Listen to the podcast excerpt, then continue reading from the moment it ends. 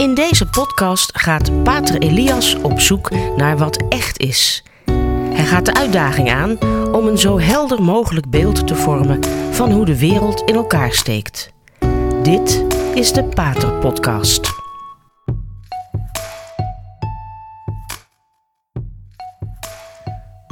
Beste luisteraars, wat we waarnemen in de Oekraïne, de steden die totaal worden kapotgeschoten, ook waarschijnlijkheid van oorlogsmisdaden in de gebieden waaruit de troepen van de Russische Federatie zich hebben teruggetrokken. Eigenlijk als je kijkt naar de geest waarin dit allemaal gebeurt, of eigenlijk de geest waaruit dit uh, voortkomt. Ik loop niet vooruit op de bewijzen die geleverd moeten gaan worden en onderzoeken wat er nou werkelijk gebeurd is, wie nou precies wat gedaan heeft, wie nou waartoe aan wie bevel heeft gegeven. Um, maar zonder vooruit te lopen op wat nou werkelijk er gebeurd is, als we de eerste tekenen zien, dan zien we hier heel duidelijk eigenlijk iets wat helaas ons niet hoeft te verrassen. Dit is de manier waarop sinds de Russische revolutie is omgegaan met mensen. Ik heb het al gehad vorige keer over Lubjanka, het hoofdkwartier van de speciale diensten van Rusland. En het is voor ons bijna niet voor te stellen wat daarvoor geest geheerst heeft. Het uh, is voor mij wel een goede aanleiding om eens in het algemeen um, te vertellen of uh, ja, te overwegen um, over de noodzaak tot gebed en ook het verband tussen ons gebed en de, ja, de dringende advies. Uh, ik zou het misschien niet een gebod willen noemen, maar wel een dringend advies, een dringende raad van Jezus om niet te veroordelen, om niet te oordelen. Het is goed trouwens daar eens even bij stil te staan. Inderdaad, snel oordelen is nooit goed. Objectief daden veroordelen, dat is een pure noodzaak om op deze planeet met elkaar te kunnen samenleven. Maar er zit toch een heel uitdrukkelijke raadgeving van Christus is om nooit mensen te veroordelen. Wanneer je nadenkt over het goed en het kwaad, over het ware en het onware, over het zinvolle of het absurde, dan is dat eigenlijk een hele rare raadgeving, omdat we, om verder te komen, om te groeien, moeten we wel oordelen en soms veroordelen. Wat kan Jezus hiermee bedoelen? Nou, inderdaad, deze raadgeving, vrij negatieve raadgeving, die eigenlijk een beetje tegen onze natuur ingaat en tegen ook de noodzaak om af en toe te oordelen en te veroordelen, dat is geen alleenstaande raadgeving. Het is niet tegennatuurlijk, maar het is een openheid naar een bovennatuurlijke raadgeving, namelijk om te bidden. Wanneer wij veroordelen op een manier dat het laatste woord gezegd is, hè, daar is dan de kous mee af, um, dan, dan veroordelen we iemand op zo'n manier dat er geen gebed meer mogelijk is. Of niet meer hoeft. Terwijl wanneer we ons ervan weerhouden om een laatste oordeel te vellen, een definitief oordeel te vellen, ja, dat maakt de weg vrij, zal ik maar zeggen. Dat maakt ons vrij om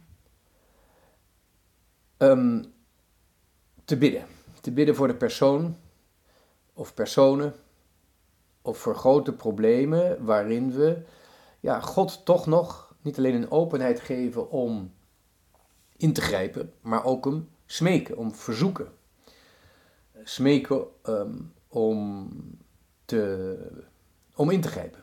Wij mogen bij God bedelen om de genade die we niet verdiend hebben en die andere mensen ook niet verdiend hebben, maar die God wel wil geven. Vanuit het bloedende hart, vanuit het water en het bloed dat uit het uit het hart van Christus stroomt. Uit de zijde van Christus, uit het hart van Christus, het heilige hart van Christus. Wij mogen onze smeekbeden richten tot het onbevlekte hart van Christus. En daarbij uiteraard ook de voorspraak vragen van het onbevlekte hart van Maria, de moeder van Christus. En wij maken onze eigen ziel en ons hart vrij voor gebed door niet te oordelen. Dus wanneer we worden opgeroepen om niet te oordelen, is dat niet een moralistisch praatje van hou je, ment en, en, hou je mond en, uh, en houd je maar een beetje dom. Nee, het gaat erom om op een goddelijke manier slim te zijn, om vooruit te kijken, om iemand de kans te geven om zich te bekeren. En dat is natuurlijk heel moeilijk, maar wel noodzakelijk, juist in het geval van degenen die ons vervolgen, die ons kwaad aandoen. Nou, is er wel een zone, een gebied, waar je je kunt gaan afvragen, kun je nog wel bidden voor die mensen of voor die ontwikkeling? Johannes, die, de, de apostel Johannes, die schrijft in zijn brief dat er zaken zijn waarvoor je eigenlijk niet meer kunt bidden of hoeft te bidden, waarvoor eigenlijk gebed nutteloos is. Dat klinkt heel hopeloos, maar het laat zien dat Johannes wel goed begrijpt welke strijd er in de wereld aan de gang is. Voor de duivel bijvoorbeeld hoef je niet te bidden. De duivel zal zich niet bekeren. Dat kan hij niet, omdat hij als engel, die zo geestelijk volmaakt was, één keer een keuze heeft gemaakt. En die keuze is definitief. Die keuze loopt vooruit op alles wat in de toekomst mogelijk is. Dat is het grote verschil met ons. Wij kunnen niet alles uh, in de toekomst, uh, ja, alle mogelijkheden kunnen wij niet zien. Christus zag dat wel. Christus is de zoon van God.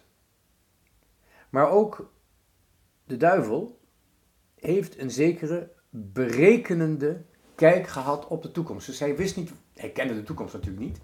Dat kan niet, dat kan een schepsel niet. Die ziet de toekomst niet, hij kent de toekomst niet. Maar hij kent wel alle mogelijkheden van de toekomst. En de demon kende eigenlijk alle mogelijkheden van de toekomst. Ook bij wijze van spreken dan uh, de mogelijkheid om te bekeren. En daar heeft hij toen al nee tegen gezegd. Het is een soort van levensver, of ja, een doodsverzekering tegen het leven. Hij, hij, hij heeft zich helemaal ingekapseld tegen het eventuele risico om weer tot het licht te komen. Hij heeft de duisternis zelf gecreëerd om nooit het licht op wat voor manier dan ook te zien. Dus bidden voor de demon heeft geen zin. Er zijn wel bepaalde meningen geweest binnen het christendom, de zogenaamde apokatastasis, geloof ik dat dat wordt genoemd. Dat dus aan het eind van de wereld, ja, eigenlijk iedereen ook in de hel, eh, dus zowel demonen als mensen in de hel, dat die aan het eind van de wereld, ja, dat alles toch nog goed komt. Ze zijn wel in de duisternis geweest, maar ze zijn er toch weer uitgekomen. Dat is een ketterij. Dat kan niet. Wanneer je bestudeert wat engelen zijn, dan zie je ook dat kan helemaal niet. Die hebben al gekozen. Het enige wat er nog in de toekomst met de demonen zal gebeuren, is dat ze gestraft worden. En dat wij daar als mensen, die wel God hebben gekozen, een cruciale rol bij zullen spelen. Er zijn nou eenmaal zaken waar je niet voor kunt bidden. Het zou, en dat is niet alleen de duivel, maar ja, ik denk ook, laten we even wel wezen, natuurlijk, je mag altijd voor iemands bekering bidden, maar op een gegeven moment moet je toch ook wel een beetje nuchter blijven en je gezond verstand gebruiken. Ik denk dat op een gegeven moment bidden voor de bekering van Stalin of van Hitler, dat het op een gegeven moment, ja, binnen in ieder geval een menselijke visie uh, verloren tijd was. En dat betekent niet dat je zegt dat die mensen zitten al in de hel nou ja, in zekere zin in het leven zaten ze al, in een hel. De, de, de bodemloze uh, eenzaamheid van, uh, van, van Stalin en van Hitler dat moet, die moet, eh, dat moet fenomenaal zijn geweest. Ehm, maar dan zeg je dus niet, die zijn in de hel. Ook al zitten ze in het leven, hebben ze, een hel voor, hebben ze het leven voor anderen in een hel veranderd. En het leven van hunzelf is ook een hel, een verborgen hel. Maar je kunt hun ziel dan wel toevertrouwen aan God. Van God, ja, u kent deze zielen. Ze behoren aan u toe, u heeft ze geschapen.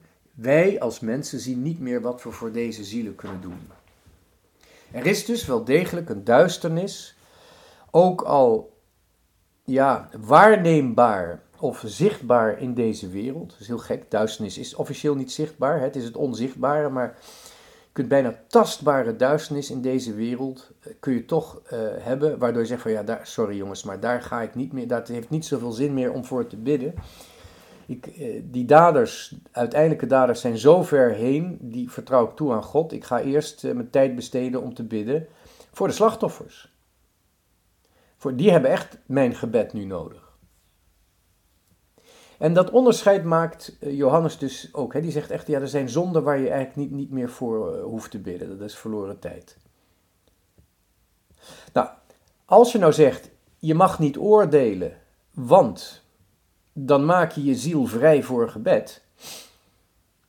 Dan krijg je met de hoop van Christus, krijg je als het ware de tijd en de energie, de kracht, de hoop, de liefde en het geloof om te bidden. Ja, mag ik dan de conclusie trekken dat ehm, als ik niet hoef te bidden of niet kan bidden, dat ik dan wel mag oordelen? Dat zou je eens kunnen zeggen. Als, ik, als de hoop op gebed hè, als, als zeg maar de, de kracht van het gebed uh, ja, toch eigenlijk um, de hoop eigenlijk uitzichtloos is geworden. Van hé jongens, ik ga ergens anders verbidden. Oh, dan mag ik wel oordelen. Nee. Wanneer we zeggen dat je niet meer hoeft te bidden, of dat het eigenlijk verloren tijd is om voor bepaalde zaken te bidden, omdat de duisternis zo diep is. Dat wil niet zeggen dat je dan ook mag oordelen, veroordelen. u begrijpt, ik hoop dat u de logica begrijpt van wat ik zeg. Ehm, als je niet mag veroordelen om te kunnen bidden, ja, als je dan niet meer kunt bidden, mag je dan wel veroordelen? Nee. Dan is het niet zo dat je wel mag of niet mag oordelen, maar je kunt niet meer oordelen. Wij moeten constateren in deze wereld, helaas, dat de duisternis zo groot kan zijn dat zelfs al zou je mogen oordelen, zelfs al zou je willen oordelen, maar je kunt helemaal niet meer oordelen. De duisternis is te groot geworden. En eigenlijk dat, nou ja, we kunnen dat in de Tweede Wereldoorlog, we kunnen het in, in, in, in, in hè, wat er in het Kremlin gebeurde in de, onder, onder Stalin of, of in, in, de, in de bunker waar Hitler zich verschanst heeft. Wat daar gebeurde, ja, dat was nog wel, het waren mensen van vlees en bloed en het gebeurde dan met daglicht of bij elektrisch licht daar beneden in die bunker. Maar daar was de, de, de, de duisternis eigenlijk zo diep dat je zegt van ja, hier, hier, hier ga ik me niet meer mee bemoeien. Dit behoort helemaal uh, toe tot, tot iets wat ons totaal overstijgt. Zelfs onze hoop en onze liefde, ons geloof en ons vermogen om te bidden. En ik denk dat wat er nu naar buiten komt in die oorlog in Oekraïne, eigenlijk daar, een, of het is een nawee of een stuiptrekking, of het is een, ik hoop niet een wedergeboorte. Maar eigenlijk alles wat ik nu waarneem in Oekraïne doet me denken aan Lubjanka. Dat wil zeggen, de geheime diensten die de feitelijke machthebber zijn geweest vanaf de Russische revolutie. Het direct beschuldigen uh, van de ander van wat je zelf hebt gedaan. De, de, de, de absurde propaganda dat uh, al die kapotgeschoten flatblocks, ja, daar, zaten de, daar zat het Oekraïense leger in. Uh, de beschuldiging van nazisme, dat alle Oekraïners nazi's zijn en dat dus dat hele land eigenlijk moet worden vernietigd. Of de, ook de absurde beschuldiging dat, dat de doden in, in, in die dorpen Bucha en um, de omgeving van Kiev, dat de Oekraïners dat zelf hebben gedaan of dat het uh, geen echte lijken waren, dat het allemaal geanceneerd is, dat de Oekraïners uh, zelf het zo hebben opgezet. Dat soort absurde beschuldigingen, die zijn typisch voor, um, ja, voor de speciale diensten van, van Rusland. Zo is het altijd geweest vanaf de Oktoberrevolutie, die gewoon een staatsgreep was. Het is een tactiek die de Sovjet-Unie bijeen heeft gehouden. En het gebeurt nu met een ander jasje, het gebeurt nu met een andere kleur.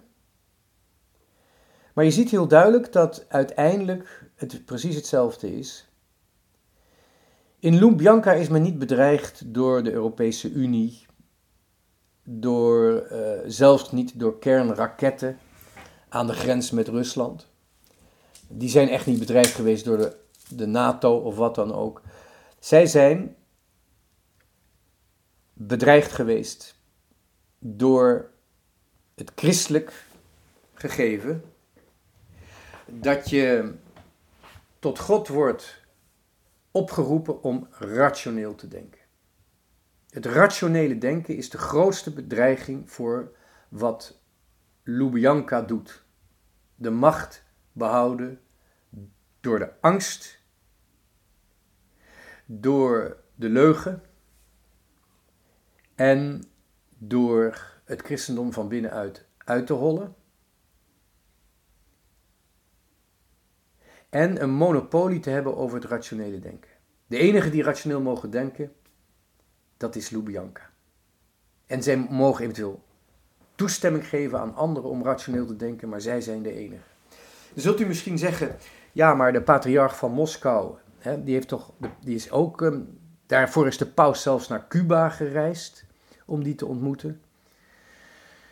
Beste mensen, laat u zich niet voor de gek houden. De man wordt patriarch Kirill genoemd, maar bij Lubjanka heet hij Michailov en hij is doodgewoon ook een agent van de geheime dienst. Hij heeft carrière gemaakt in een kerkelijk jasje met een mooi pak aan, maar hij is gewoon agent van de geheime dienst. En dus het enige gesprek wat je eventueel met hem zou kunnen voeren is puur op diplomatiek niveau. Maar iedere theologische discussie is een lachertje. Het is heel rot om het te zeggen, want er zijn mensen die het erg belangrijk vinden. Maar ook binnen de orthodoxe kerk begint men dat te zien. Een paar jaar geleden hebben de orthodoxe kerken geprobeerd een uh, concilie bijeen te roepen. Uh, ik moet eerlijk zeggen, ik ben vergeten of het nou officieel een concilie heet of een synode, maar ze hebben allemaal hebben ze geprobeerd bij elkaar te komen op het eiland Kreta. En op het laatste moment, want iedereen, ook katholieken, zagen met hoop tegemoet dat alle orthodoxen bij elkaar zouden komen. En op het laatste moment is nog dat gesaboteerd geweest door agent Michailov. Blijkbaar mocht het niet van Lubjanka om de een of andere reden.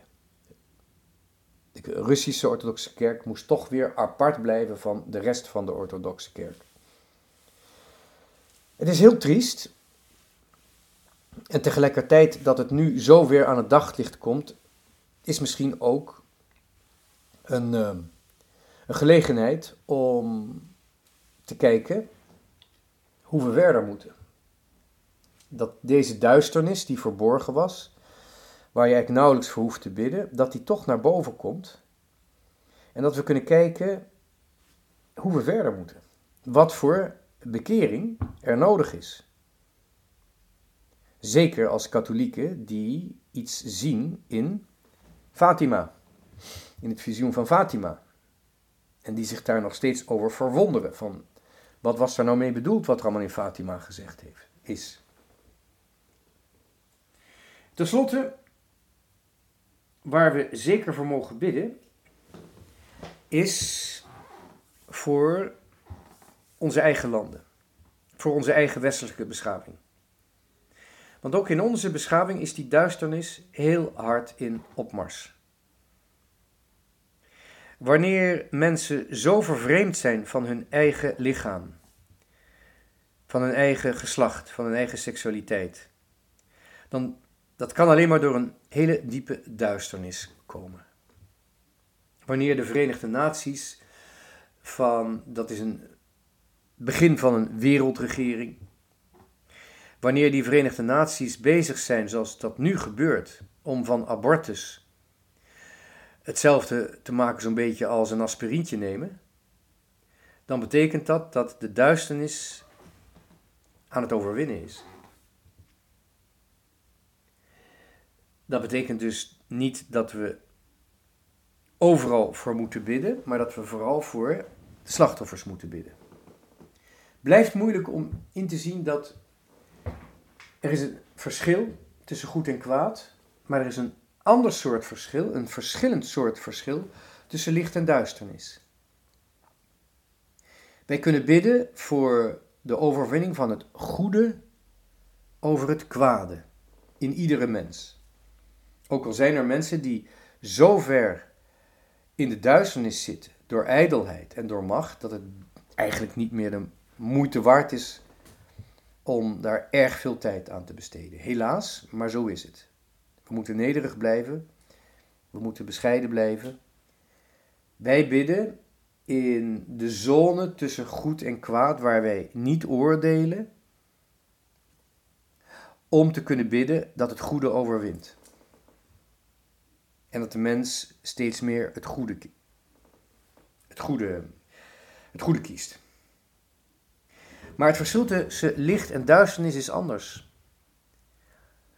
Het licht heeft al gewonnen. Het licht kan alleen maar winnen. We hoeven dus ook niet voor het licht te bidden. We mogen bidden dat mensen het licht krijgen, maar het licht is er al. Het licht heeft overwonnen. De duisternis heeft geen enkele macht over het licht. Terwijl de mens in één leven, weten we allemaal, het goede en het kwade kan kennen, kunnen het licht en de duisternis elkaar niet verdragen. Als wij ons laten leiden door het licht, ook al is het slechte nog in ons, het goede zal overwinnen. We hoeven niet te bidden voor het licht, we bidden voor het goede. Dat het goede overwint. Maar de duisternis, die geen enkele macht heeft over het licht, de duisternis gaat ook ons te boven. Of eigenlijk gaat ons te diep. We mogen, wanneer we die duisternis zien, alleen maar, of kunnen alleen maar aan God vragen dat Hij zijn overwinning zichtbaar maakt. Dat Hij ingrijpt op een manier die zelfs onze wensen, onze verlangens te boven gaat. Wij mogen juist in deze tijd, niet alleen ten opzichte van wat er in de Oekraïne gebeurt, waar de demon van Lubjanka weer is opgestaan. Maar waar we ook in het Westen een hele aparte demon zien die macht wil krijgen over de vruchtbaarheid op een manier die regelrecht tegen de wijsheid van God ingaat. Ook in die duisternis die we in onze eigen streek zoveel slachtoffers zien maken, zoveel mensen ongelukkig zien maken. We moeten echt bidden voor een heel speciaal ingrijpen van het licht dat de duisternis al overwonnen heeft. De duisternis die we zo duidelijk om ons heen zien. Bedankt voor het luisteren. Ik hoop dat u met deze intenties in dankbaarheid voor het licht dat ons gegeven is, het licht dat nog steeds schijnt, dat u in dankbaarheid zult toegroeien naar paasmysterie, het vieren van het paasmysterie in de Goede Week. Bedankt voor het luisteren.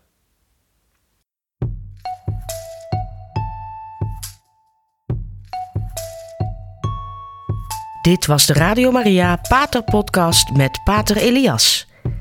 Deze podcast is online terug te luisteren via de website van Radio Maria en andere podcastplatforms.